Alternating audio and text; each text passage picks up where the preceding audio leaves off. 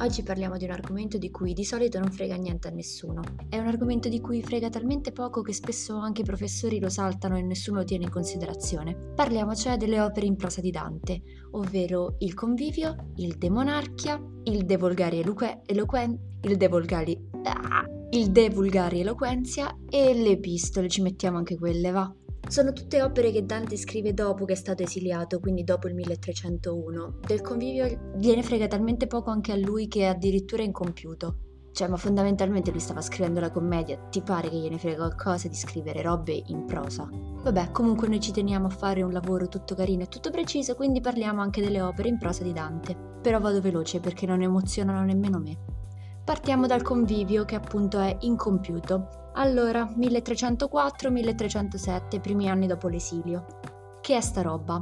È un prosimetron, l'abbiamo già visto nella vita nuova cos'è un prosimetron, ma lo ripetiamo. È un componimento che alterna parti in poesia e parti in prosa. È scritto anche questo in volgare e c'è dentro anche una difesa della lingua volgare. È composto da un proemio più tre trattati. I trattati sono delle canzoni che poi vengono commentate.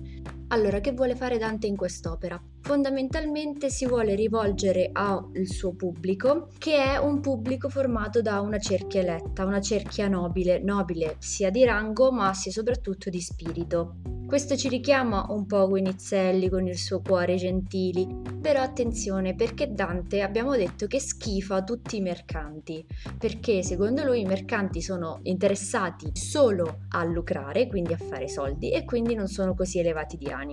Per Dante l'interesse verso la cultura non deve essere a fine di lucro, deve essere un amore disinteressato, come se tutti noi campassimo di poesia e non di denaro.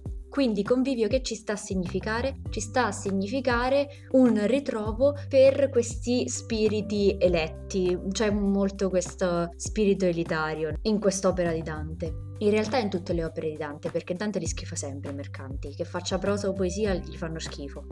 Bene, abbiamo capito a chi si rivolge, quindi a questi spiriti elitari che siano nobili di rango o nobili di intelletto, che cavolo gli va a dire?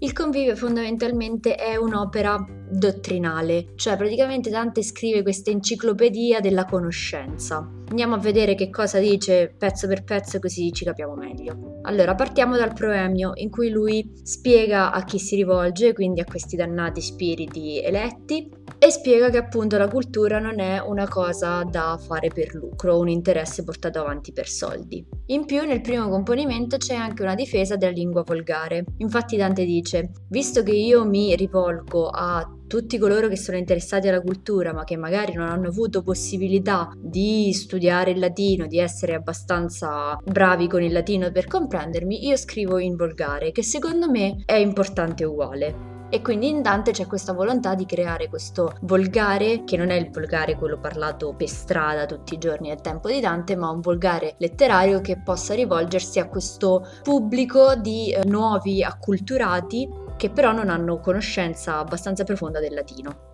Bon, passiamo al secondo componimento. Eh, nel suo secondo componimento, vabbè, all'inizio spiega il suo metodo, cioè che andrà a fare le canzoni, a commentarle e come andrà a commentare, cioè lui dice che si basa principalmente su un metodo allegorico. Che cosa vuol dire? Il metodo di lettura allegorico, e questo forse è la cosa più importante che diremo oggi, è uno dei quattro metodi di lettura tipici della cultura medievale. Quali sono questi metodi di lettura? Allora, letterario, cioè leggiamo e quello che c'è scritto c'è scritto. Leggiamo di un leone? Bon, perfetto, è un leone. Metodo numero 2 il metodo allegorico, cioè quello del significato nascosto del testo. Per esempio, il leone, in età medievale ma anche dopo, è un chiaro rimando alla figura di Cristo. Quindi leggiamo leone ma capiamo Cristo. Poi abbiamo il um, senso morale, cioè quello che ci dà un insegnamento. Leggiamo una storia, bene, ne ricaviamo un certo insegnamento, tipo la volpe e l'uva che ci insegna che non dobbiamo fare gli scornati se non riusciamo a raggiungere cose impossibili. E poi l'ultimo, che è molto medievale, è il significato anagogico, cioè relativo ai misteri della fede, relativo a tutto quello che è religioso. Questi sono i quattro sensi delle scritture medievali, li possiamo ritrovare, troveremo soprattutto nella Divina Commedia, in cui si alternano per darci una chiave di decifrazione del testo. Nel convivio lui spiega che userà soprattutto il metodo allegorico all'interno delle sue canzoni e che quindi si andrà a ricercare un significato altro, un significato diverso dal testo. Leggiamo verde, capiamo speranza, per dire. Per far capire un po' meglio pure lui di che sta parlando, Dante in questo secondo componimento inizierà a spiegare come secondo lui sono strutturati i cieli del paradiso. Il terzo componimento è fondamentalmente un inno alla sapienza, che è il massimo a cui può aspirare l'uomo secondo Dante. Il quarto è una lode alla nobiltà di spirito che ci riporta un po' a quello che diceva fondamentalmente nel proemio. Occhio, la nobiltà di spirito rimane comunque per Dante collegata anche a nobili natali, cioè se nasci nobile eh, hai questa un po' nobiltà di spirito. Lui ci aggiunge che può essere anche una conquista dello spirito, Perfetto, abbiamo detto di cosa parla, diciamo come ne parla. La prosa del convivio, essendo una prosa argomentativa, cioè che deve spiegare delle sue idee e argomentarle, è molto più strutturata rispetto alla prosa della vita nuova, per esempio si richiama un po' a mm, autori latini come Seneca e Virgilio. Dal punto di vista delle argomentazioni filosofiche invece riprende una cosa che andava tanto tanto di moda nel Medioevo, cioè la filosofia scolastica, quella di San Tommaso, che si richiama anche un po' ad Aristotele. Perché siamo cristiani, schifiamo i pagani, però i filosofi greci non erano male. Perfetto, convivio finito, anche perché è incompiuto, quindi ho scritto solo quattro componimenti. Andiamo avanti e parliamo del De Vulgari Eloquenzia. Il titolo già ci dice tutto, pure se in latino, cioè parla del fatto che il volgare sia una lingua da difendere. È scritto negli stessi anni del convivio, nel 1304-1307, insomma, porta avanti vari progettini Dante rispetto alla Divina Commedia.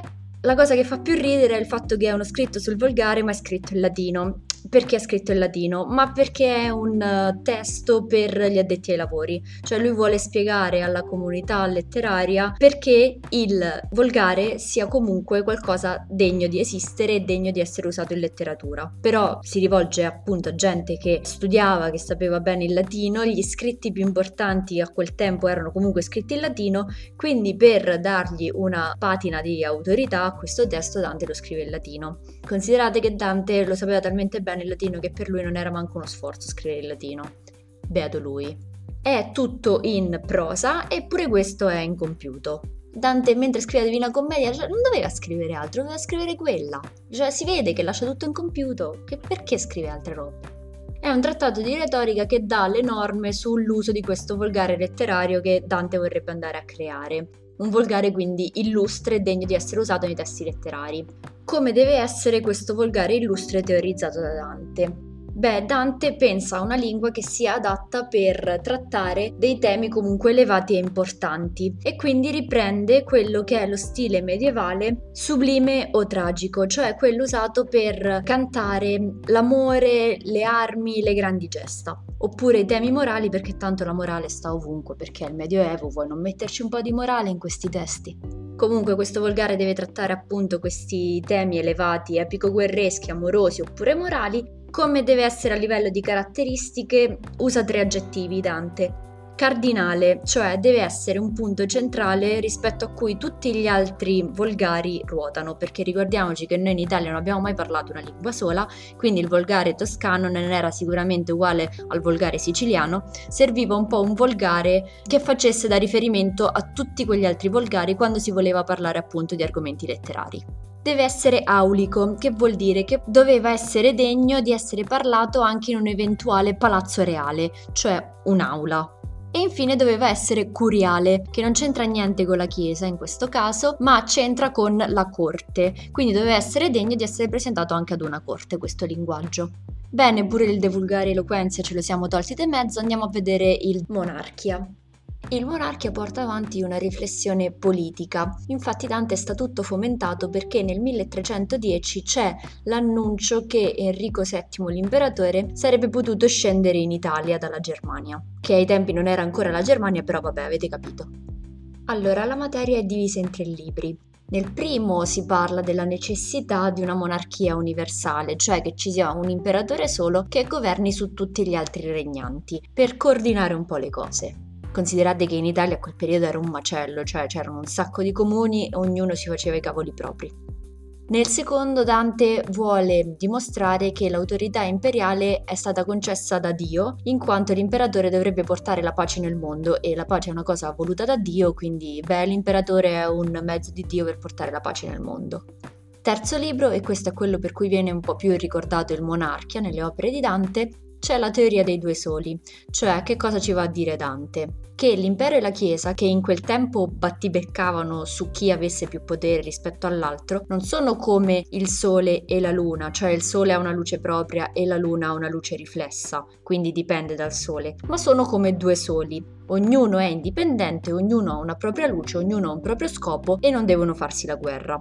Non ce n'è uno superiore all'altro. Quindi l'impero dovrebbe curarsi delle cose terrene, mantenere la pace in questo mondo e aiutare i sudditi durante la loro vita terrena. Mentre la Chiesa dovrebbe preoccuparsi delle anime, quindi aiutare i sudditi ad elevarsi spiritualmente e prepararli alla vita che verrà dopo la morte. E certo è come no, e quindi il Papa dovrebbe rinunciare a tutti i possedimenti terreni e al suo potere temporale. Eh, ti piacerebbe Dante? No, col cavolo, nessuno gli dà retta fondamentalmente. Anche perché quella che Dante propone è fondamentalmente un'utopia, o qualcosa che non sta né in cielo né in terra, perché vorrebbe praticamente riportare tutto a come era prima, il che con la storia fa cazzotti, perché di solito le cose non tornano come erano prima, ma tendono ad andare avanti. Dante vorrebbe restaurare le istituzioni e il valore del passato, c'è un rifiuto sdegnoso del presente in cui vive, in cui si sente anche vittima perché è stato esiliato per ragioni politiche e insomma si lamenta del mondo senza valori in cui vive. E questo lo ritroviamo appieno nella Divina Commedia. Tutto questo risentimento politico, tutto questo risentimento per i valori del passato ormai persi, trasudano proprio nella Divina Commedia. Perfetto, arriviamo a chiudere con le epistole di cui diremo proprio due cose. Sono 13 lettere scritte in latino perché sono rivolte a personalità molto importanti dell'epoca e hanno un contenuto politico. Il loro stile, ovviamente, queste lettere dovevano arrivare a personalità importanti, quindi lo stile è elaborato, ricco di artifici retorici, di riferimenti dotti ai classici latini e della Bibbia. Insomma, Dante si fa bello per farsi leggere da quelli importanti. Anche qua, mentre si discute di politica, Dante si lascia andare, c'è un eh, senso di tristezza dei tempi che corrono e la ferma coscienza del fatto che lui ha questa missione profetica per tentare di risollevare questo mondo che lui vede corrotto. E questa missione profetica dove la ritroviamo? Ah, ormai la risposta praticamente scontata ci viene fuori proprio a forza dalla gola nella Divina Commedia che era la cosa che doveva scrivere in quel periodo, quindi perché cavolo scrive altre robe? Boh, ancora non lo capisco. Vabbè, comunque, abbiamo finito di vedere Dante in prosa che non guarda mai nessuno, quindi direi che è più che sufficiente.